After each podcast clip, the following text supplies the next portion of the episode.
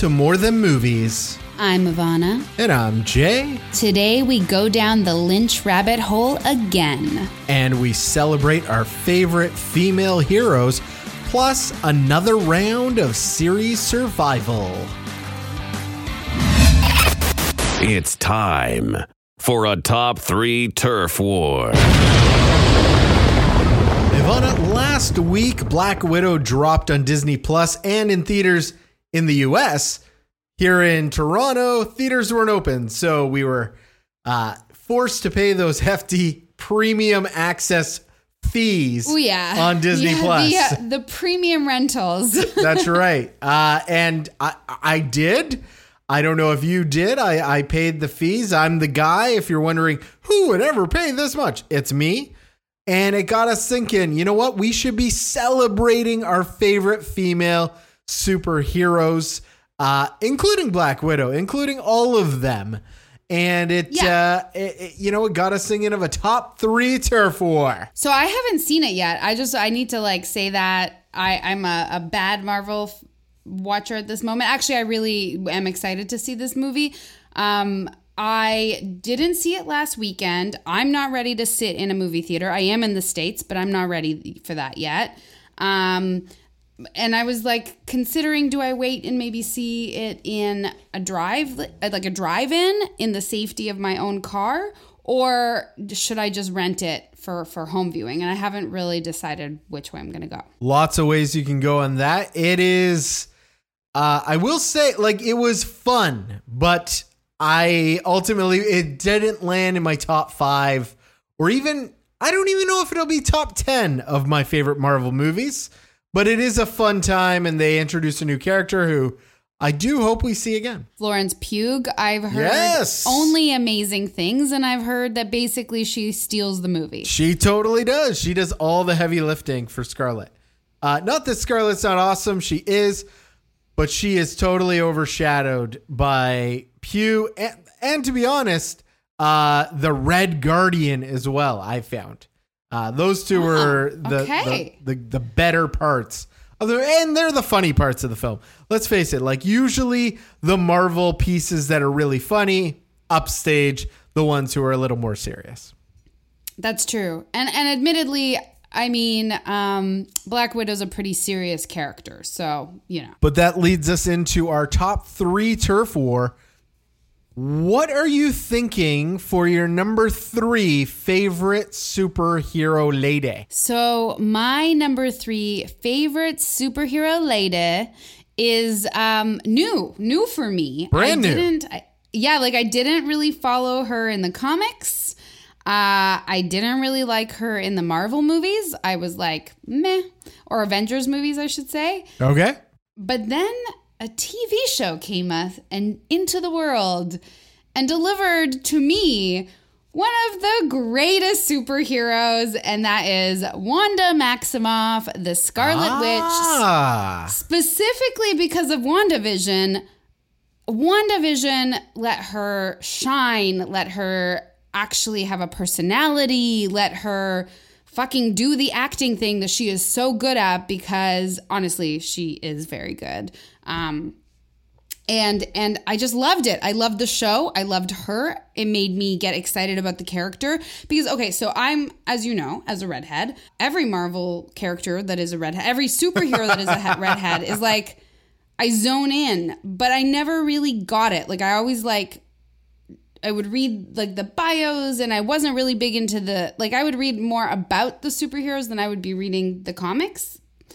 And she just never landed with me. And then in the Avengers movies, I just thought she was always such a small character and like they didn't give her good stuff that res like really resonated with me. But WandaVision changed everything. Now I'm like legit wanting to watch and like see like comics that she's in. She's amazing. I freaking love her. the Scarlet Witch is a massive comic book person. Well, when when you were putting together your stuff, were you thinking like they had to have been on the screen, or did you pick some actual comic book characters too? Well, I mean, everyone had to come from a comic book. Uh, but and and one of my characters it, I love her from comics, not from screen. I mean, she's fine from screen too, but like she's on my list because of the comics. Um, number two on my list, I also have never seen her in a movie, so she's only from comics. So I Well, guess Well, see, yeah. this is interesting. Yeah, so you went because Kamala Khan to me, her show isn't out yet, so I haven't seen her.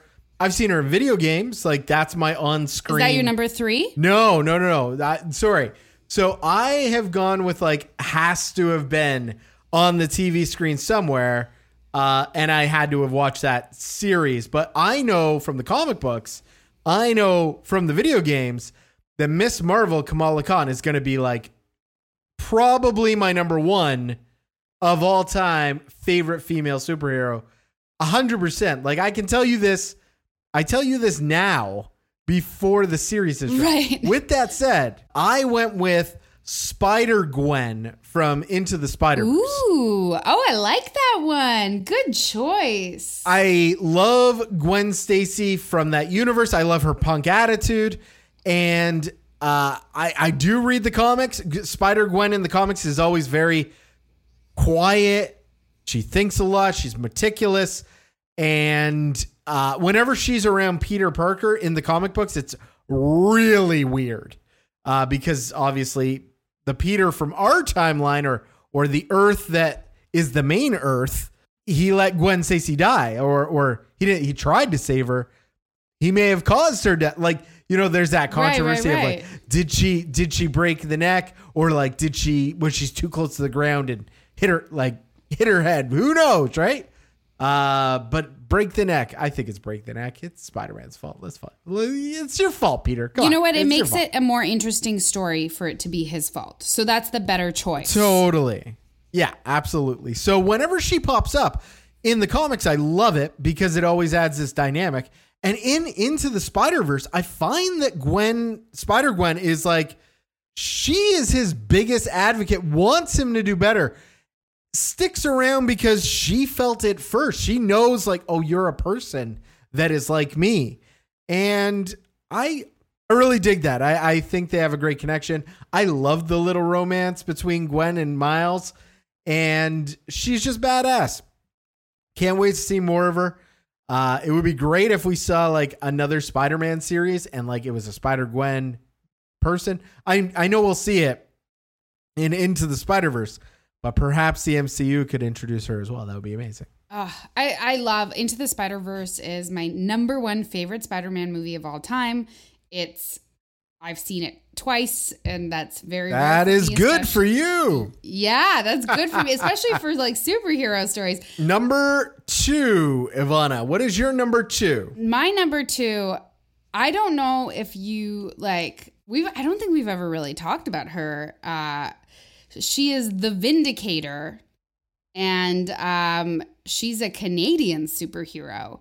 I think she was formerly called the Alpha Vindicator. She was part of Alpha Squad. I just really really really think she's so cool. She like lost her husband, she takes up his mantle and like becomes a superhero herself. At some point, um I believe that she becomes like a demigod. It's like she's just super cool. Um her name is Heather. Is- she had a baby. She was pregnant. Like, how many superheroes have babies? I just think it's cool. Is this also because she's a redhead? Are all Yeah, of your picks redheads? N- no, but she's a redhead. She's absolutely. I would not know she exists if I had not been literally Googling for redheaded superheroes. and she wears like a full body suit, It's not too revealing. Um, and and sometimes it's green and sometimes it's red. Um, and the fact Got that the maple just, like, leaf on up- it. Totally, yeah. so I discovered her while I was doing Team Epic, and and that's when she became like at that point I was like, she is me. We're the same. She's my favorite one. Um, and so I think she. I can't wait for her to have a TV show, um, or a movie or something. Um, I just think she's great. With the way that uh, Marvel is just throwing characters into these universes, I'm sure we'll see her at some point. Uh, that's a really cool one. I like that you went directly to the comic book. My next one has a comic book as well, but definitely a TV series that we have seen the lovely and talented Buffy Summers, Buffy the Vampire Slayer. I am putting her in my number two spot. She is my number two superhero of all time. Uh, favorite show of all time, as you know, Ivana, Buffy the Vampire Slayer. I, I'm putting her at superhero status. She's got super strength. She's got superpowers. So, as far as I'm concerned, And she has a comic book series. oh, great I- comic book series. I feel like I feel like I have. How did I not think? Like I have to. I'm just gonna. Oh, you were cards out on the busy digging up the Vindicator to add to your list. No, I mean like I think I'm just maybe gonna replace my number one, Whoa, whoa! Buffy Summers. Don't be so so hasty. I'm gonna want to hear what that number one is. I know, but like Buffy Summers is better. It's a better choice. Buffy Summers has, uh, for me, like the most relatable superhero. She's just Yes. She is just a girl why. who has been tasked to save the world, but she's still just a girl. Like Black Widow, she's a freaking super spy and acts like a super spy. And she knows what she's got. She works her angles and she doesn't like I don't know if I could have a beer with with Natasha Romanoff. I'm sure she wouldn't Absolutely, mind. Absolutely, you cannot have a beer with Natasha Romanoff. You know who can? Captain America. He's earned that right. Yeah, Captain America's earned that right. Like but you, you, my friend. No, no, no, no. There's like a military near. aspect to Black Widow where like Yeah. you're, you're like a brother in arms. I have not earned that, but Buffy will hang out with Xander, so she will hang out with me. Literally, the criteria for Buffy is don't be an asshole, and I will be your friend. I actually like. I honestly like. It's so brilliant. I honestly, I'm just like tossing out my number one. I'll tell you who it was. But, who was but, it? Uh, well, we'll we'll I'll, we'll do the little conversation. Let's just keep talking about Buffy for a second because I'm now fully aboard your your bandwagon here. Yes, Buffy Summers is the best superhero because she's like actually has emotions about this. Sometimes she doesn't want to fight the world. Sometimes she just wants to have a boyfriend. And I think that that's what makes her the best in some ways because she is how you would feel if you woke up tomorrow and someone said, Dude, I don't care what you have going on. Now you also have to save the world, whether you want to or not. Yeah, it's that's like, that's the thing. Like Spider Man, uh, you know, all these superheroes who just accidentally got superpowers. You can go any way you want. Buffy gets Yeah. superpowers and is like now has a guy who has to tell her what to do, and she has to Exactly. do it. That is and she so and- and hard. because she's like in a line of people like she knows that she goes until she dies like also that's like think about that for a minute. Think about the fact that like you know the second you die and this is not this is after of course she wakes up like this is assuming that we haven't gotten to the place where she woke up all the other slayers okay? We're like Right, right, back right. in in the pre-world for the moment.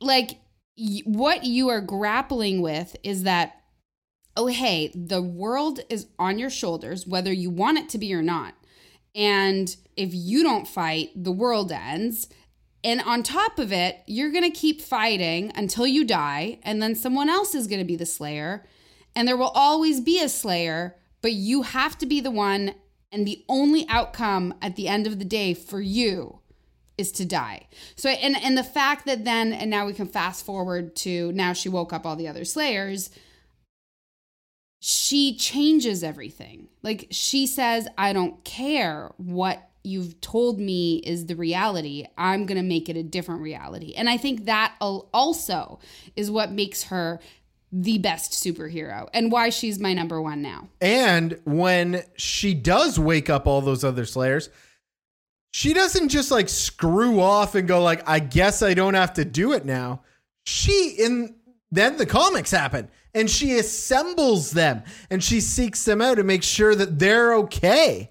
And like it, you can join our wicked female commune of slayers if you want because we're all helping each other and i i, And- I don't know i love and the it fact that she gives that like that choice to people and the fact that she also cares about them I- i think there's something about the way that buffy cares about people that's a little bit more personal than some of the other superheroes. So some of the other superheroes they're they're almost like gods right? Like there are modern day greek on olympus gods right? Right right.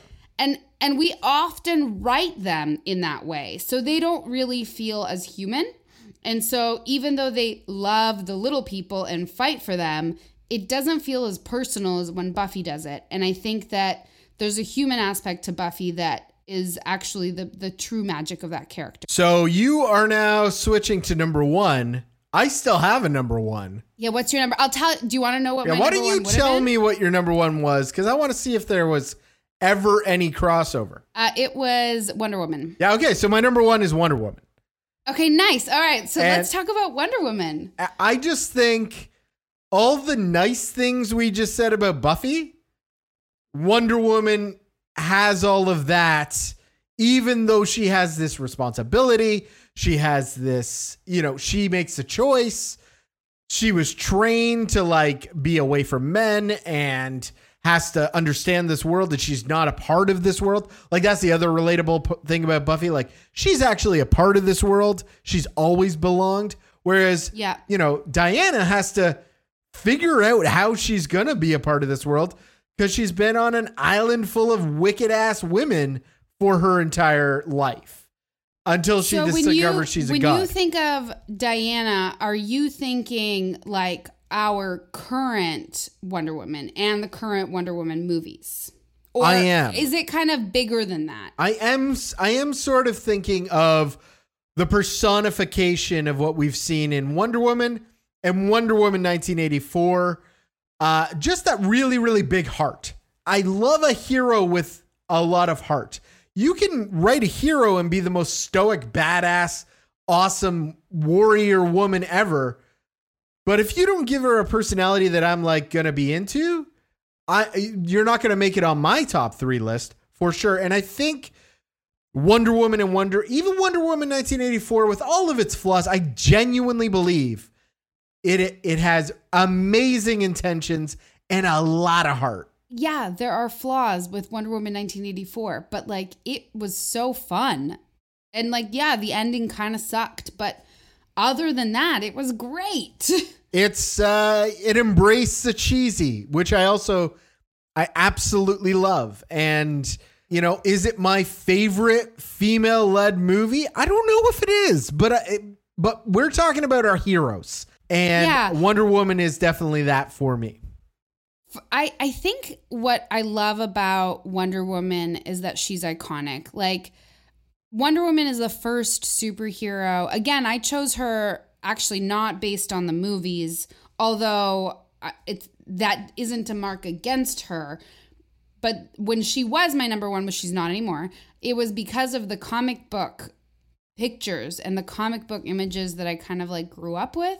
She's just so iconic to me. And she's really like, yeah, you're right. Like the thing that defines her as a character is her love of humanity and her kindness. But I think that she's much more of a Greek god Yes. in every aspect of her. Like she she doesn't feel that human to me and she feels like a benevolent, loving, all-knowing mother figure god type thing. Like like Athena.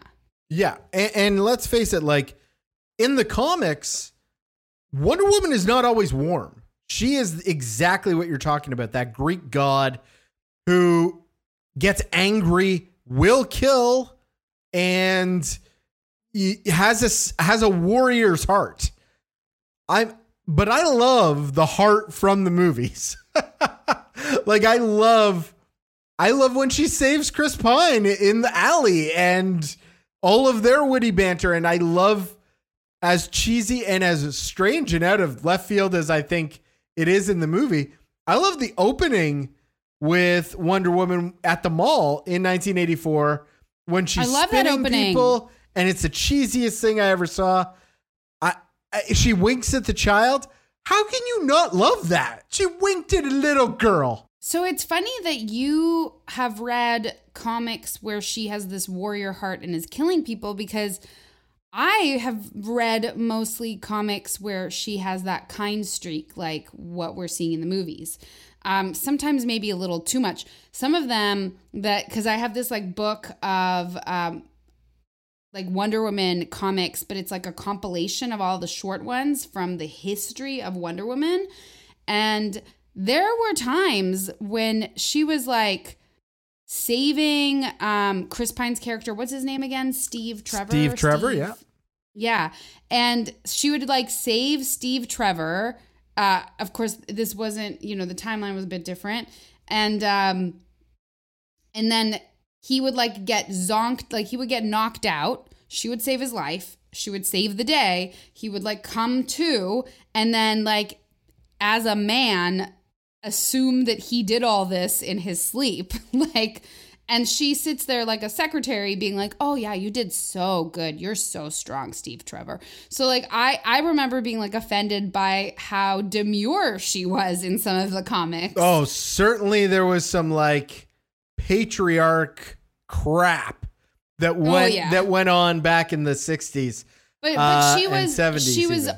kind in those comics and kind to him and kind to you know, people. so was me- Superman and Batman was was colorful and silly in those comics. Like th- comics have an evolution of being what the kids need at that moment in time. Like the 80s was the was sort of the first time where they made comics a little darker and Mhm. because let's face it, I know what you're saying about Batman people. I know you are, but really from like the 50s to the 70s, it was silly, silly comic books.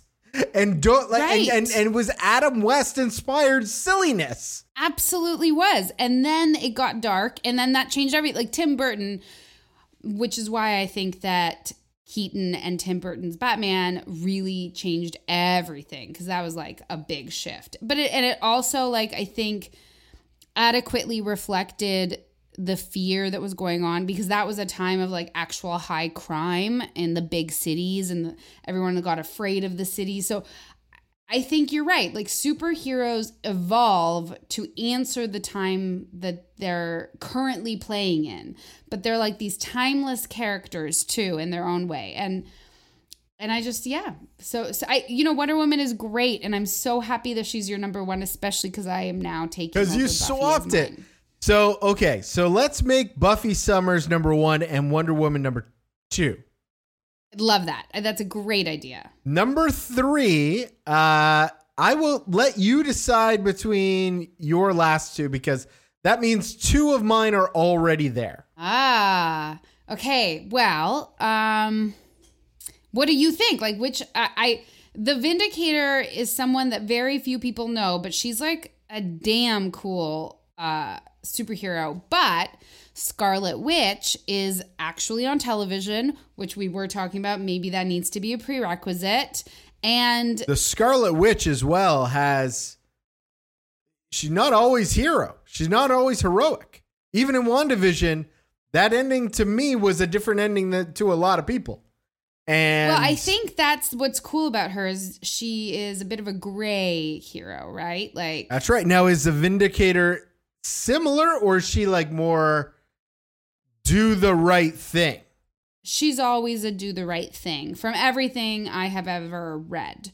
Um, there was a Loki scenario. So at some Ah. point, she was actually transformed into a demigod from Loki. Love it. So she might have gotten a little more gray at that point. But at some, at, at, then eventually she rejects those powers. So I think she's a bit more of a do the right thing. In that regard, because it's our listeners, you know, list, I think we go with Wanda. Yeah, I, you know what? I agree. More people have seen Wanda.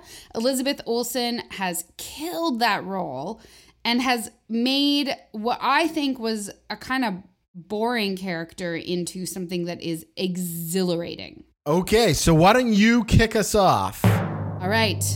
Number three Wanda Maximoff, the Scarlet Witch.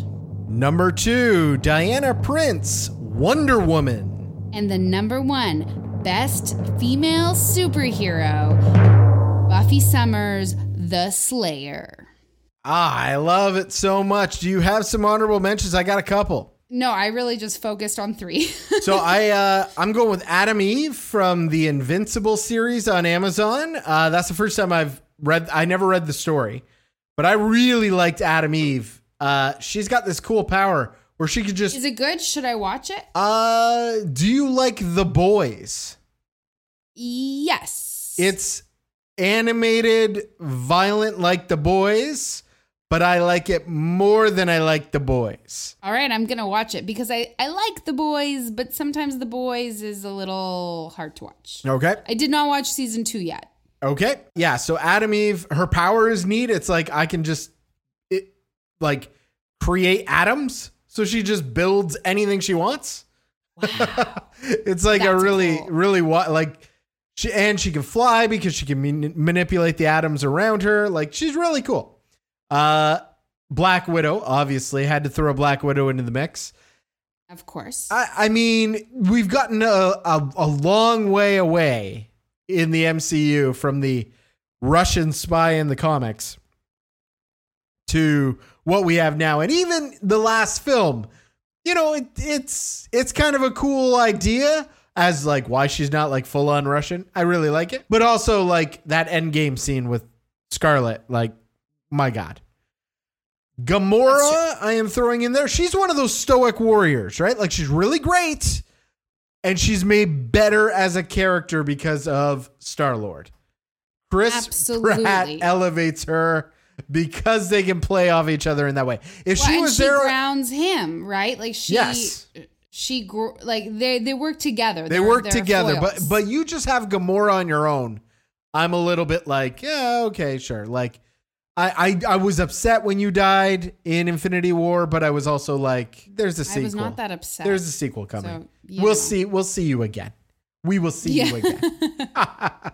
uh, and then I, I don't know who to pick from this, but I really enjoy the Birds of Prey film. I know a lot of people didn't.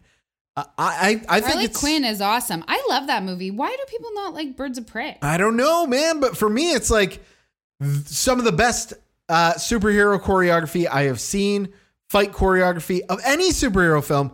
End of story. Like, and I include it above Winter Soldier, which I know everybody's like, oh my God, what are you crazy? No, I'm serious. Like, Birds of Prey choreography, the final fight scene where everyone's fighting is way cooler than Winter Soldier, in my opinion. You know, I I absolutely that movie is a blast. Is it the best superhero movie on the planet? No, but did I have more fun watching that than I had watching like half of like the latest Avengers movies? Yes. Oh yeah, and I'm not saying that like Winter Soldier is still my favorite MCU superhero film, and I think is better than Birds of Prey. But I am saying that That particular choreography that choreography really is stellar. amazing. It's amazing. yeah, yeah, I agree. Yeah. And then of course, as soon as Miss Marvel's Disney Plus series comes, I like I'm gonna be there every single morning at 6 a.m. I have to see what's going on with Kamala Khan. I gotta wake up Becky. I'm actually like you've got me really excited. Ms. Marvel, so I mean, like, just looking at her pictures, I have she's never appealed to me because she just seemed so She- hypersexualized. No, no, no, no, no, no, no. Ms. Marvel, not not Ms. Marvel from the 90s and early 2000s. Ms. Marvel took the title from her idol, Ms. Marvel, Captain Marvel. She is a teenage Pakistani girl who absolutely Oh shit! I just googled her. So who's the blonde one with the boobs? Oh, that's Carol Danvers. That's just like she, she's like the first Ms. Marvel who became Captain Marvel, and then Kamala Khan, who got these superpowers, became Miss Marvel. Because here's the best part: Kamala Khan is one of us. She is a fangirl. She loves all the superhero shit and geeks out anytime that stuff happens. Wait, wait, no, because Carol Danvers was Carol Danvers like in the super booby, like in the comics, like the the character who basically wore Yes. Oh, and then they basically made her cooler when they actually adopted her for Marvel. So she was like shitty when she was like an original just uh, comic book character and then they made her more feminist later. Uh, yes, yes, absolutely, absolutely. But the coolest thing about Kamala Khan as Ms. Marvel is that she was uh, she's one of the very first, very first superheroes of color who represented these young girls. She's a teenager. She has a Pakistani American upbringing. When did they when did when did she get invented? Like when was she created? Uh, she first started in 2014 in her own comic called Miss Marvel, and it was like a massive success right out the gate. Uh, now I read that sounds her. amazing. She sounds like a fantastic character. She's awesome. She's like a shapeshifter. Well, she's not like she can't change her face or anything, but she can like grow all of her proportions. So if she just wants to grow Cool. like her fist so it's massive when she strikes somebody, she can blow up her fist. She's sort of like uh, a little bit sort of like Mr. Fantastic in that way. That she could just kind of How expand. did she get her powers? I don't remember actually uh, how she got her powers.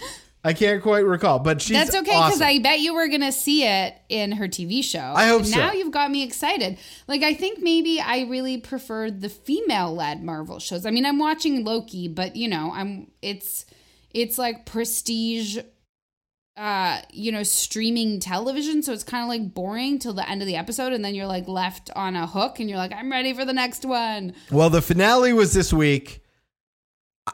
It you got to watch it. there's only six there's only There's only six, six episodes. You got to watch the finale, if only because it's it's like it's like WandaVision.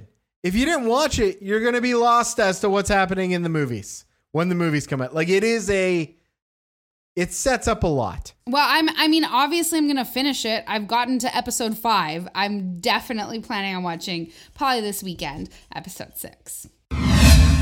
Jay, your hair is looking pretty rad these days. Like it's long, but like in a in a good way. You've got People are calling it flow. it's great. Blake also has long hair and he he's gotten into man buns, which Oh, I'm embarrassed to say I am finding like pretty attractive. Yeah, sure. Why not? I mean, hey, like, I, I don't think my hair is that long yet, but I would too because what happens is you just start trying to find ways to keep it out of your face. Yes, that's well. Now you know what it is to be a girl. That's like why half the time I have my hair in a messy bun is just keep it out of my face. Keep it out of your face. And that's what, like, you're looking at me through the webcam right now. My hair's fairly long, but I kind of, before we got started, put a bunch of gel in my hands and just smushed it all the way backwards. Yeah, like you you've got this. I don't know Cole Sprouse thing going on with your hair. yes, I am the jughead of fashion right now. no, no, for I- sure but- though. I, I, I, but I'm liking it. Like I'm enjoying the length. I'm not enjoying the back. The back is starting to get a little mullety. So I think a trim is necessary. But I think that we're going to see a lot more men after the pandemic. Now that things are opening up, having their long hair and keeping it a little longer than what we were doing beforehand. I absolutely agree. I think we're going to see like a year to 2 years of people who like well, my hair grew and it doesn't look that bad and and they're going to like show up at the hairdresser and say, "Can you just do something with this that kind of keeps it longish?" And I think that's going to be the new trend. I'm curious if like like most hairdressers can do it. Like if if if if a barber For sure they can do it. I mean, maybe a- you need to think about going to a salon. That's what I meant. I go to because the barber, I go to the barber, ask for a trim, but it's like short, and everybody around is like, "Yeah, we're getting our trim short." So I'm kind of curious. Like maybe I have to go to a salon to be like, I got longer hair.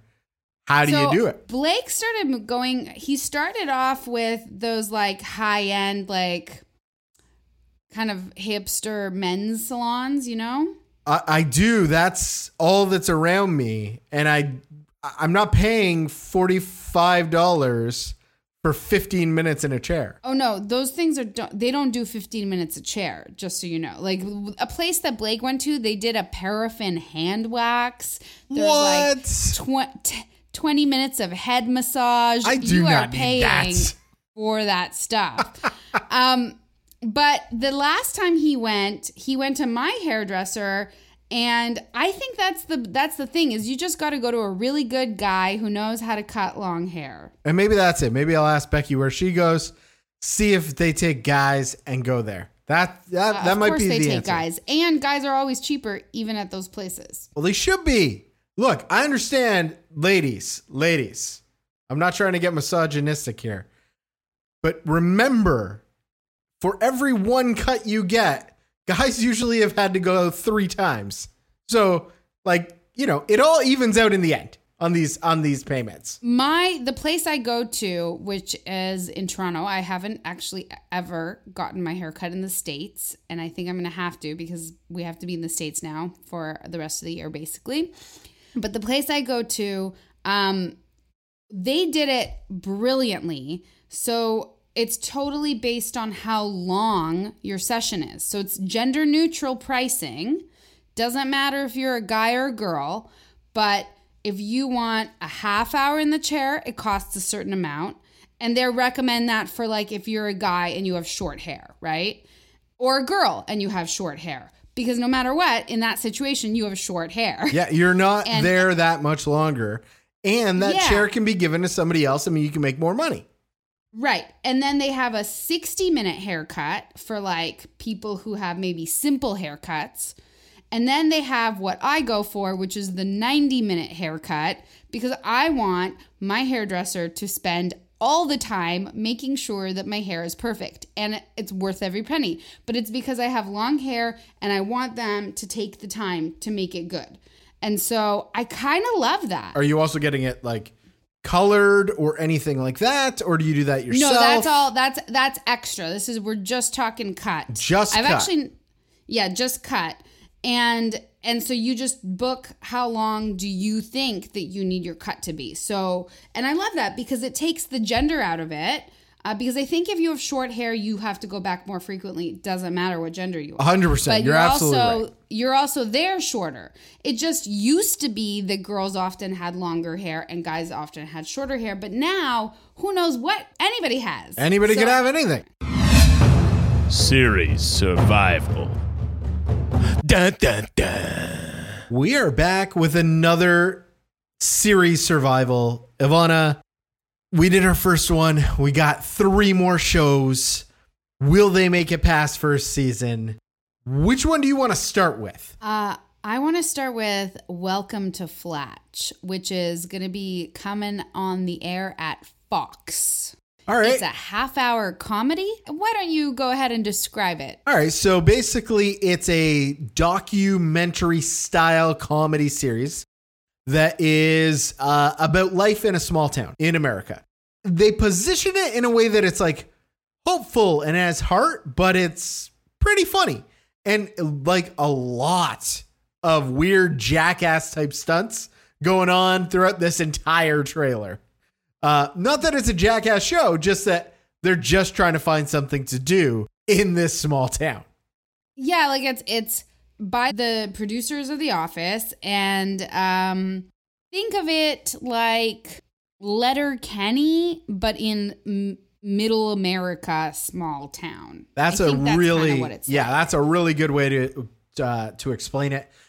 Seann William Scott is in it, and uh, you're the worst actress. yeah. The girl from You're the Worst. She's so good. and the boys, Aya Cash, who Yes, we both adore. Aya. Cash. Yeah, she's so good. For me, the trailer was stolen by the two leads, or who I feel as though are the, they're the leads. Two actors who I've never seen before, who are super funny. Um, they look to be like they're in their early 20s playing teenagers and it I, i'm here for it Great part is they're cousins, so I don't think we're gonna get any silly romance happening between these two hilarious friends. oh I, that would ruin it i don't i don't see that at all for that show N- no silly romance there Well, do you see a season two in the future for Welcome to Flatch? So here's the thing I think it's going to be brilliant.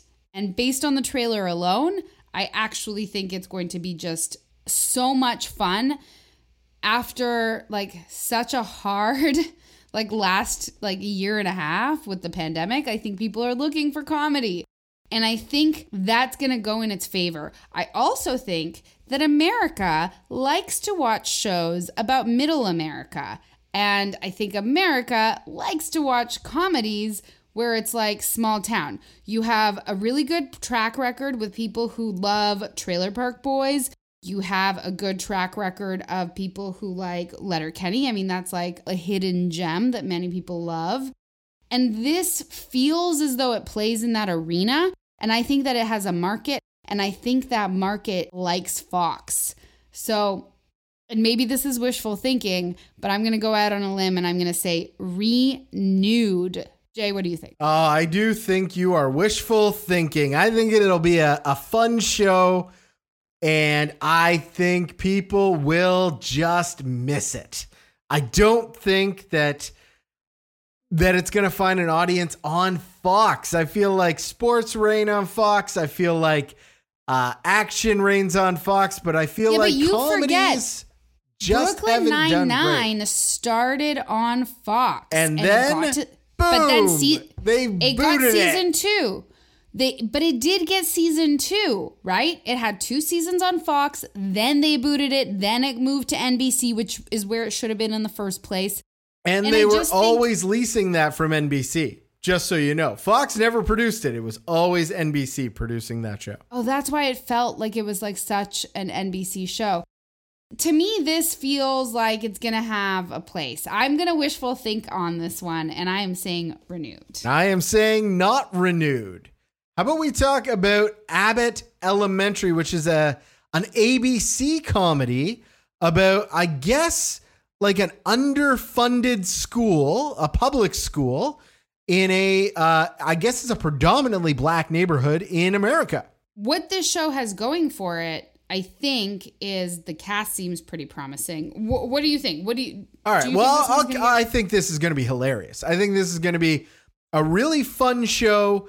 I definitely like the cast. I, I think there's great charisma. And we've got that uh, one guy from Everybody Loves Chris, and Everybody Loves Chris was a fairly successful first, second season show. Um, That was Fox too, wasn't it? I great question. No, it was CBS. It was Ah, CBS. You're right. Yes. CBS. Yeah, yeah, yeah. Uh, I only know that because it is right there on my Paramount Plus account, and that is all CBS shows. Uh, but yes, so I think that this has every potential to win, and I think it will win. I think it's going to get a second season. For whatever reason, this feels funny and fresh, and a little hint of New Amsterdam, which New Amsterdam is like a juggernaut on television. And I think I don't understand where you're getting this New Amsterdam hint. First of all, New Amsterdam is a medical procedural. A hundred percent. And it had like a real gimmick off the top. I think that these teachers are going to do things a different way, just like the New Amsterdam staff do things a different way and have a different mindset, um, while also having to deal with parents of children today in the public school system, which will be just ridiculous. So I thought the show looked promising. I didn't think it looked nearly as funny as Welcome to Flatch. And my initial instinct is to say that it's going to be canceled and it's not going to find its legs. But, and here's the but, and this is where I'm really torn and I'm thinking out loud. I haven't made any decisions here. Shows about teachers, even though they're often not that well watched, like they have like kind of middling ratings, shows about teachers tend to get a second season. Like um, the guy from It's Always Sunny in Philadelphia, he had that show where he was a teacher, and that got all the way into season three. They just somehow skate by. And that's what makes me want to say renewed. But then the other part of me just thinks that this is not right for ABC. It doesn't feel right. It doesn't feel like it's a home. Oh, man. I, I also believe there is an area where ABC could plop this in and pick up a lot of viewers. So it, it ABC is doing really, really good things right now. They've got the Bachelor franchise, they've got Dancing with the Stars. There's built in audiences in the ABC lineup where Yeah, they but they're could- watching.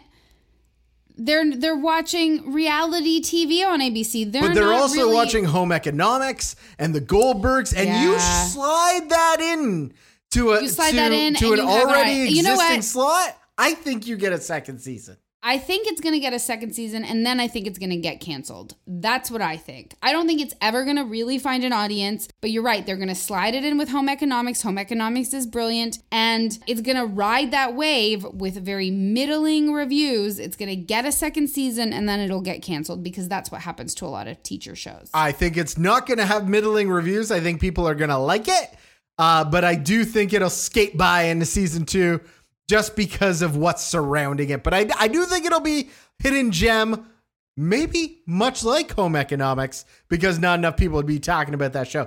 And I'm learning that we are. In our like third season of series survival, really, really playing our TV knowledge against each other more so than ever. So, yeah.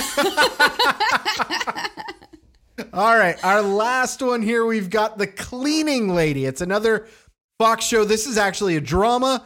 Looks like it's a drama in the vein of a Breaking Bad. You have a uh, Yeah, like I I was watching it thinking, why isn't this an FX show? I can see that it's not an FX show. Like they didn't do it like an FX show, but they set a plot and characters that feel like they should be on an FX show, but now they're on a Fox show, which means it has a slightly different tone to it. and she is cleaning up dead bodies for gangsters. That's it. She is uh, an illegal immigrant from the Philippines, was it? Did they say that? She said Manila, so I believe where's yeah, Manila? Manila's in the Yeah. Philippines. Yeah. yeah, yeah, And she has a child. He has medical issues. She needs money. She's not allowed to get medical care in the states because she's an illegal, and uh, and she finds this opportunity, right? This opportunity, one, not to be killed, and two, to save her son. She's also a doctor. It's got good energy. Like I have to say, I'm intrigued by that trailer. But are you so intrigued that not only will you tune in, but you will bet that it will make it to season two? No, I think it's gonna get canceled. I do too. you know what? Here was You my know- initial reaction. As soon Yeah, as I yeah. saw the kid in a quarantined bed, I was like, this is going to be too doctory. Like, there's too much medicine in this. And I think just with the times we're in, we don't need more medicine shows. We don't need more doctor shows. And I know it's a cleaning lady of crime. It's sort of like Breaking Bad. Oh, I'm cleaning up the dead bodies because I'm so good with this cleaning shit. Again, it's a really weird premise. And it just doesn't look like it's going to hold anyone's attention more than a couple of episodes. See, I think that I'm going to fall in love with this show. It's got a good Fox fancy kind of editing vibe to it. I really enjoy the the tone of the show, and I haven't seen that with the subject matter.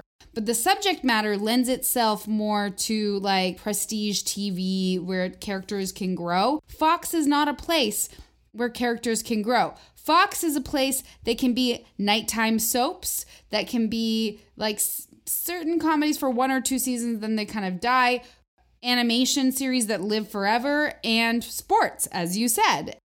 I also think Fox is the not wrong network for something this progressive. Am I crazy here? I, I think uh, no. I I think you're bang on as well. I don't know how many. Uh, you know, I don't know if the Fox Middle America audience of white people are tuning in to watch uh, people of color. I uh, like in their leading dramas. I don't know. I, I, I honestly, maybe I'm just wishful thinking. I, I think that could happen. I just think there's a mismatch here. This is not going to find its legs on, on that network. Yeah. So that is this week of series survival. That means that Ivana and I said the same thing for two shows, and uh, one differed. This is how these little inches are how we will win this is what year. changes, right? Like who's going to win and lose. Welcome to Flatch is totally going to get a second season. Oh, I think it's going to be a runaway hit. It's going to be the next Office. Oh my God, no, it's not.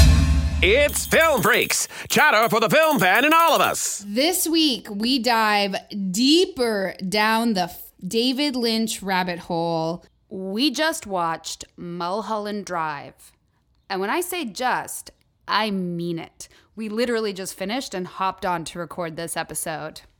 And uh, let's get into it. This movie is about a fresh faced, innocent Canadian girl named Betty who lands in Hollywood ready to be discovered while house sitting her famous aunt's lovely apartment. In Hollywood, ready to be discovered while house sitting her famous aunt's lovely apartment. Only when she arrives, she realizes that she's not alone. A mysterious dark haired woman is showering at the apartment. Soon she discovers that the dark haired beauty is an amnesiac who's been in a car accident. The two of them become fast friends and decide that they'll team up to uncover the woman's identity. Oh, but we should mention uh, we saw that car accident at the beginning of the film. And she is also definitely carrying a purse. Right. And inside that purse, there are stacks of cash and then this strange blue key. And that's it. So, over the next few days, these two play detective, all the time preparing and absolutely killing an audition, which leads Betty to be discovered by the Hollywood bigwigs. And then that's when the mystery and the sexual tension wind up to a hundred. Betty and her mystery woman fall for each other hard. Then, in the middle of the night, Betty's mystery lover insists that they book it across town to a theater where they watch some strange performances and discover a blue box is also in Betty's purse. So they go home and they put the strange blue key into the blue box, opening it. And that's where we'll stop. Uh, it's going to be really hard not to spoil this film. So if you have any inkling to see it, it's David Lynch's magnum opus. Like, here is your point to exit because we are going to talk about this movie and ruin the movie. spoil the shit out of it, and and I feel like if you actually want to see this movie, um, this is the point where you can like pause, go watch the movie, and then join us again for the rest of this discussion. Absolutely. But I I would urge you if you don't care, that's cool. It, totally up to you. But if you do care, it's going to get bad. Full spoilers ahead. Uh, so Okay, Ivana, okay. what um well first before we get into spoiler territory, before we get into like our ideas of this film and and what we think of Betty or Diana or whoever the hell she is, uh initial thoughts of the film. So I- I've now seen a total of two David Lynch films. Clearly, I'm like obviously super well versed in his work. I find his films strange and yet captivating. Um, I can I, I I'm like enthralled, but I'm not sure if I like it. And then I'm like think about it, and I feel like that's exactly the I, f- I feel like the same emotional experience that we had with his first film. Um, although this is like a completely different movie. You, what did you think? All right, so you know those people. Uh, I'm going to lump you into these people, Ivana, uh, who are trying to better expand their mind when they reach for a new book. Yeah, They're like, they want to dive into like outrageous surreal fiction or crazy sci-fi or like a non-fiction mind-blowing romp through time and space that like has them thinking differently at the end of it. definitely. Yeah, I, I'm not one of those people. Like, if I want to read a book, usually going to be fun and probably have some monsters in it. So I never thought that that was going to be me when it came to my movie going taste. But I feel like watching Mulholland Drive made me a believer. I am not into surrealism. And I felt like this film was a chore. I, I'm happy I saw it. I, I'm I'm glad that I took it all in. I understood what I watched, I think. Um but critics have named this the best film of the 21st century, and I'm likening it to The Room. Like the pacing of The Room. The Like- pacing of the room. Oh, I I fully disagree with that. But this is not the best film of the 21st century either. This is not the best film of the 21st century, but it was cool. Film critics have named this film number one. Like out of 200 critics, 177 voted number one Mulholland Drive. And I don't get it. Yeah, I mean, like, okay, so I think I really, really like this film. I haven't figured out if I'm that's true or not yet. This is the thing about David Lynch movies is like they're I can't figure out if I like them or not, but I do know that I'm captivated and I do know that I'm like thinking. Like they make me think and and I sit there being like why is this so enthralling to me? With the exception that they he needed to have shaved 20 minutes off of this film. Needed 20 minutes off. And I can see some real classic Hollywood influences. And, I, you know, a movie does not need to be feel good for me. Like, I, Sunset Boulevard was not feel good and I, it blew me away. Like, I loved it. Uh, you know, in fact, like a lot of the classic Hollywood movies do that. And I was wondering after this was over because I feel like the pacing and the uh the act, some of the acting, not all of the acting, but some of the acting was stilted with delivery lines in the way that I would have seen a Sunset Boulevard, a uh, you know, an Ace in the Hole, or, Well, or these older films. And films. it's also obviously like it obviously throws to those films, right? Like at the end, of course, right in the beginning, Rita Hayworth. totally Rita Hayworth. Right in the beginning, when when um after the car accident, there's like literally Sunset Boulevard, like you're looking at it. Oh, of course, yeah. It all takes place in Hollywood, and and maybe I like look back at those films and go, well, it was quirky and of the time, but for a 2001 film to be paced like a talkie, I, to me, it's just like it doesn't.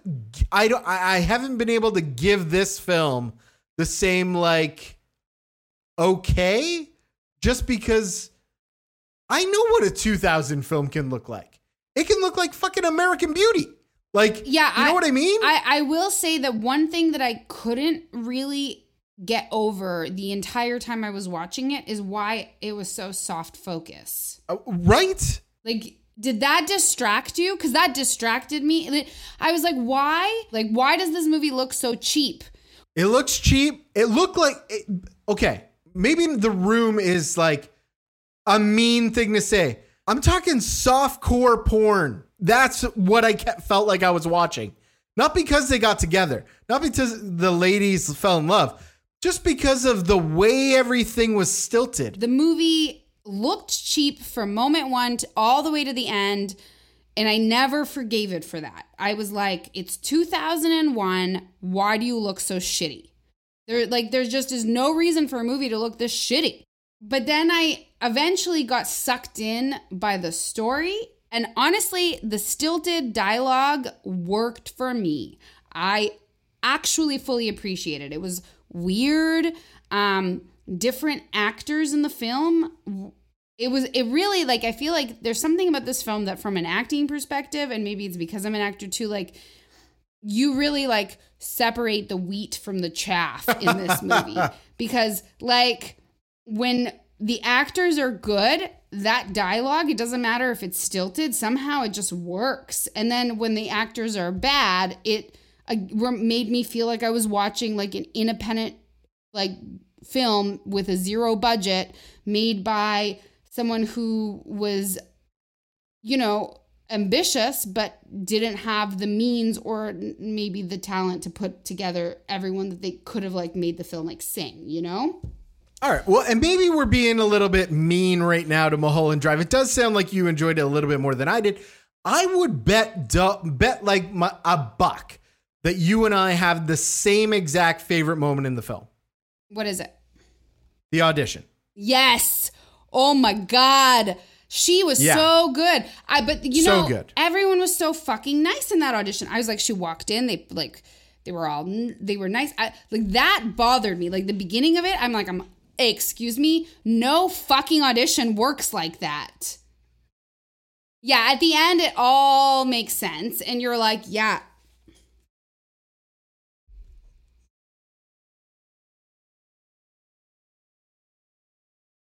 No.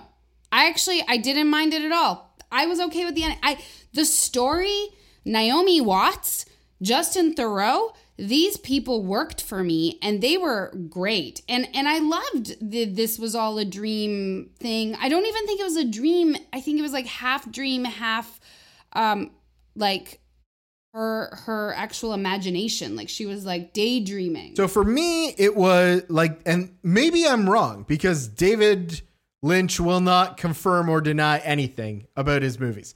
But here's the deal this is what I got. Everything we watched for about an hour and a half into the film until the moment they saw the dead body right. was imaginary. Like all of that was imaginary, dreamlike cr- people she actually knew in real life, but it was all in her head. Yes. Everything we got after opening the box and understanding Because it was was opening she- Pandora's box, right? You that's right. It was opening truth. Pandora's box. Everything that we got after that was what really happened. She fell in love with her with this other person. Yeah. Uh, that person was not in love with her. They were rivals. She was jealous of her. She then was very jealous when she left her, and uh, and then hired a hitman. Like all the things up until the very beginning of the film, but the guilt of I don't think Camilla actually walked away from that car crash business, or however, like the hitman killed her. Oh well, I That's think the thing. I, yeah, like I don't, I don't. She doesn't know how Camilla dies, right? Like I think that Right. that, she just gets she gets the key. she just gets the key. So That's right. I think she makes all of it up. Like the car crash was her imagination, like switching places from her being in that car to Camilla being in the car, and like eggs or or however in her brain she was deciding how it went down. Yeah. Because because for her at that point like her guilt unravels because we see that she sees uh the cowboy 3 times. yes, And the cowboy says that your attitude was um you know if you have a poor attitude basically like if you're a bad person you'll see me two more times and you know she's we see him three times in the film we can equate that to most of this film is just going on in her crazy brain yeah. so she sees it three times we know camilla's really dead and she blows her brains out I, I honestly think that perhaps what it really is is like that's her dying like fever dream in some ways like Oh, maybe. Yeah, yeah, yeah, for sure. Like, uh, I, well, the two people, I almost turned this movie off. i mean you When- can't have turned the movie off we have When- to watch it for this I know. podcast I know. but when the two older people from like the sock hop beginning yep uh, run out of that damn paper bag, I was like, I can't. Guys, I can't. This has gone to a, like, just to absolute a level that I'm like, I'm following the story. I'm bored, but I'm following along. i don't know how you're And bored now i you don't have these grandparents you're coming out. bored like this is the thing the dialogue is stilted but the, but then when you realize it's all that first hour and a half when you realize that all of that is in her head the stilted dialogue like is so Makes sense. it's so makes sense Yeah. like it's her brain of how she wishes people would talk and be nice and kind and and it's even how she wishes she could see herself the like sweet ingenue from Canada who is so innocent and like but she's not that person. When you see who she really is she is not that person. And she even comments on how, like, when she's talking about that dream of the guy who's at the counter who sees a woman and never wants to see that woman's face again. yeah. When we see that in real life, he sees her. yeah And then she sees the troll lady who he saw earlier. But really, it's, her. exactly And and Look, his face. there's a lot of layers to peel and away. He's having, and I think that's your first also mention realizing that it's a dream. It's like it's his dream and it's her dream, and that's like it's just like this weird fever dream that has taken over, uh, like Hollywood at that point. I I mean, honestly, I don't know how you're bored because the like the stilted dialogue, the everything. How much did you think of of Yorbos, the lobster dude? Yorbos, I forget his last name. Uh, I can't. Yorgos? I can't Yeah, remember. Yorgos. You're right. Yorgos, something or other. He did. He's the director of the Lobster. Like I feel like so, He's got a hard last name. Give me a second to pronounce. Lanthimos. Yes. Yorgos Lanthimos. Lanthimos. And he, to me, I feel like Yorgos watched Mulholland Drive and like his mind was blown. And that's where half of his movies came from is like David Lynch, Mulholland Drive. Like I feel like But I'm not Yorgos guy either. Like the favorite I was into. the favorite was amazing. but we've talked about the lobster. I'm like I'm not a I'm not a lobster fan. And I never saw the killing of a sacred deer. I never saw Dogtooth, but I love the favorite. But the favorite is also like his most uh, his most accessible. It's yes, his most accessible film. But The Lobster, I also was enthralled, but I also hated watching. Like, I hated every minute of watching The Lobster, but was enthralled all throughout. And Well, so, th- but this is what I'm trying to say. Like, I'm not trying to say that I'm not a person who won't put on a movie that is a little bit more difficult and find the beauty and all of that stuff. But I don't think this is it. Like, I, to me, this is a really slow film about Hollywood that has a really crazy turn that you either are super surprised and care about, or you're like, okay, like I get where you're going with this. But obviously, there had to be something to this amnesia thing because what a weird plot device. And uh, I don't know, like for me, it, it felt like a snooze. It felt like a chore. And and I, I don't. I'm not to stop watching weird movies. That's what I like to do. I like to watch all kinds of movies. But I'm getting a better picture of maybe these aren't the kind of movies that are uh, in my wheelhouse. I, I think David Lynch might be like a very much an acquired taste. And I think that a lot of cinephiles really like David Lynch. So so here's what I like what astounds me about these pictures, the two that we've seen, is that they both films neither are perfect. I think that um, what I love about David Lynch is that he seems to be a really ambitious director. Like I, I get the sense that he's really trying for something. In in both films, he's trying for something and I love an ambitious director. Some of my favorite films are from ambitious directors who kind of stumble a bit because when you're that ambitious, it's almost impossible to execute that landing perfectly. Sorry to Bother You is kind of like the first one that comes into my brain. Freaking love that movie so much. I'm not saying it's perfect. It definitely stumbles. The ending, especially, is kind of crazy, but like, but I, I really like film these directors who are like trying to do something. And I think that David Lynch is one of them. And I think the difference between what you and I see and maybe what a lot of other people see is I don't think he sticks the landing, and it appears to me that many people feel as though he does stick the landing. But I think that he's like inventing things that inspire other filmmakers, and those filmmakers then make their own works. Like Natural Born Killers was obviously like like the the next film that was inspired by Wild at Heart, and and I feel like um. Like the lobster came out of this movie and mulholland drive like is just so interesting. And i and what he's trying to do is really interesting. I i'm cool with the surrealism. I have no issues with it. I kind of like it. I think it's fun. I don't mind like the two people coming out of the bag like you know what? It's a fever dream. She's about to die. Like i'll buy it. You know she's just going crazy.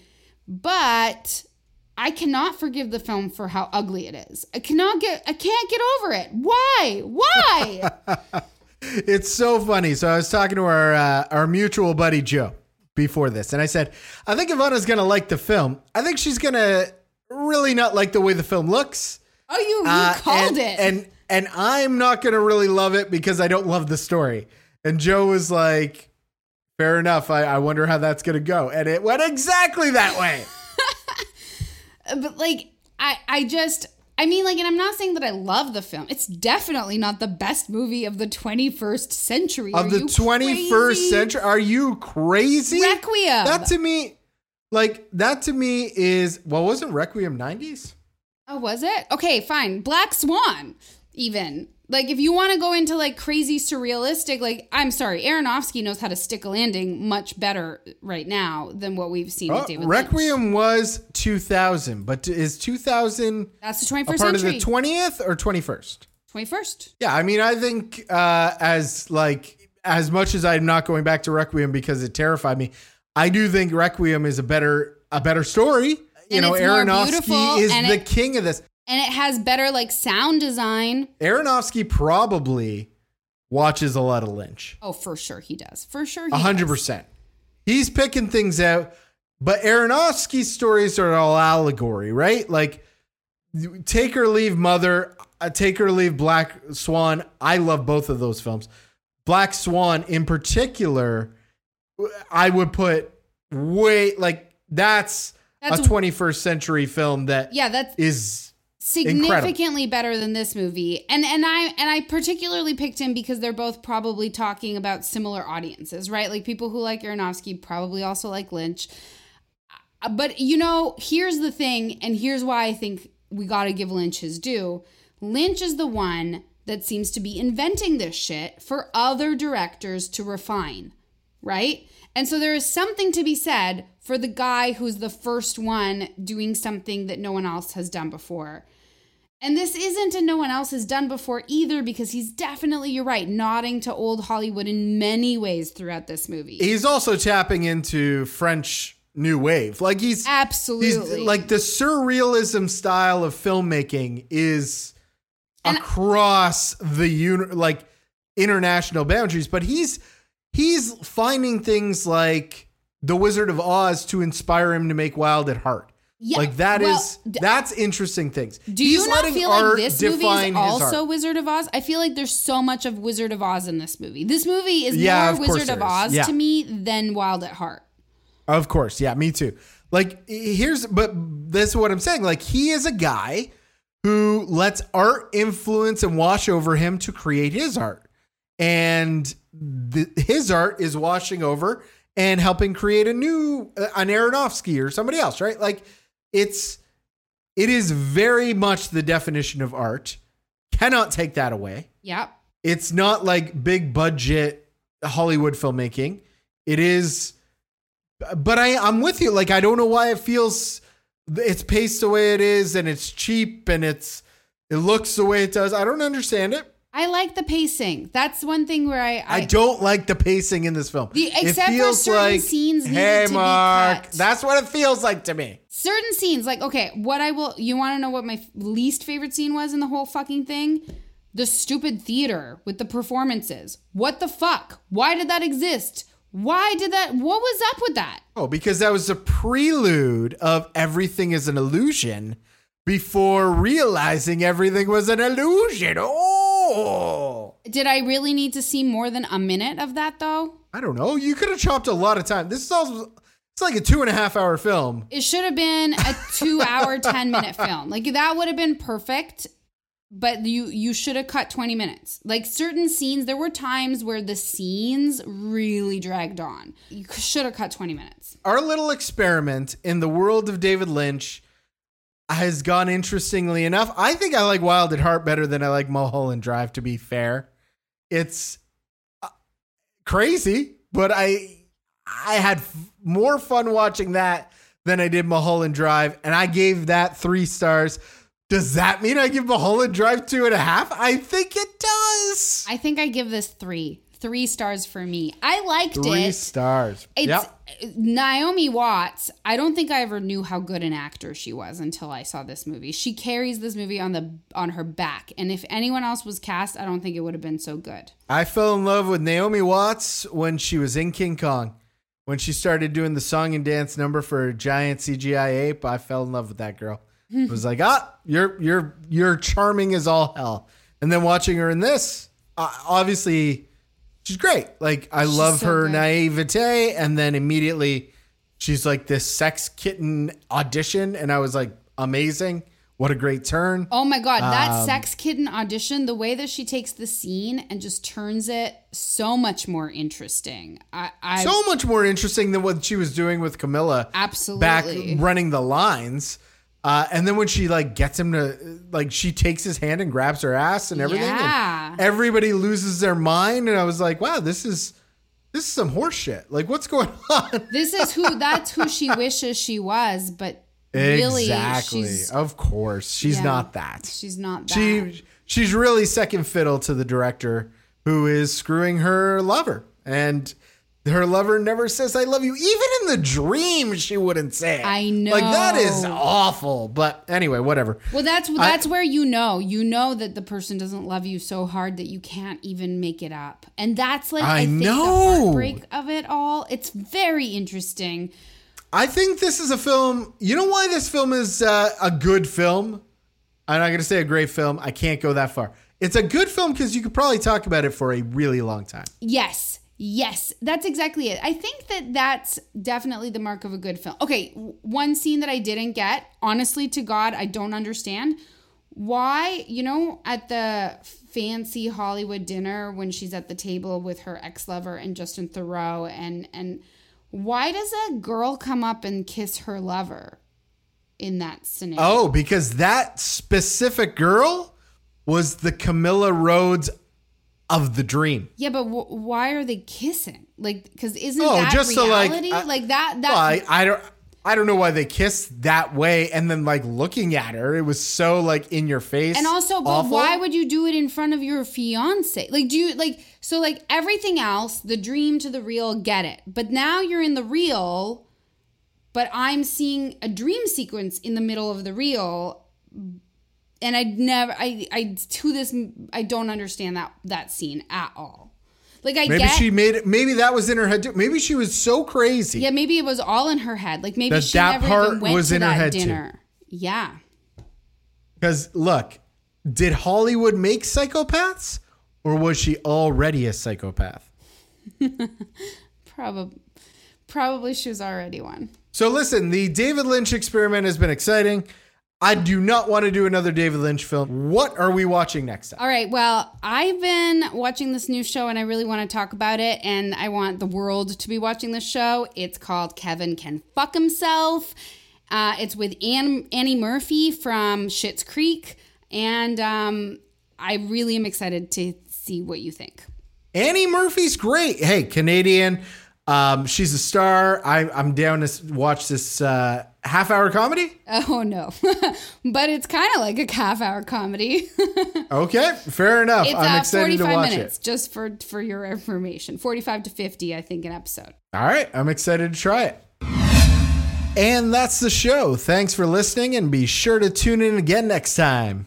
If you'd like to support the show, you can hop onto your favorite podcast service and subscribe. And if you're feeling super generous, we would love it if you could just give us a rating and a review. Our intro song comes from bensound.com, and we encourage you to check out our show notes for more information about our music, our talented voice actors, and our sound effects. Jay and I love to hear from you, so we built a website, morethanmovies.net. And in case you hate websites, you can email us at hello at morethanmovies.net. We're also on Facebook forward slash More Than Movies Podcast. Or catch either one of us on Twitter. I'm at Jester J. I'm at It's Ivana. Thanks again for spending some time with us. We'll be back again in two weeks with an all new episode. Until next time, friends, Do more. and watch more.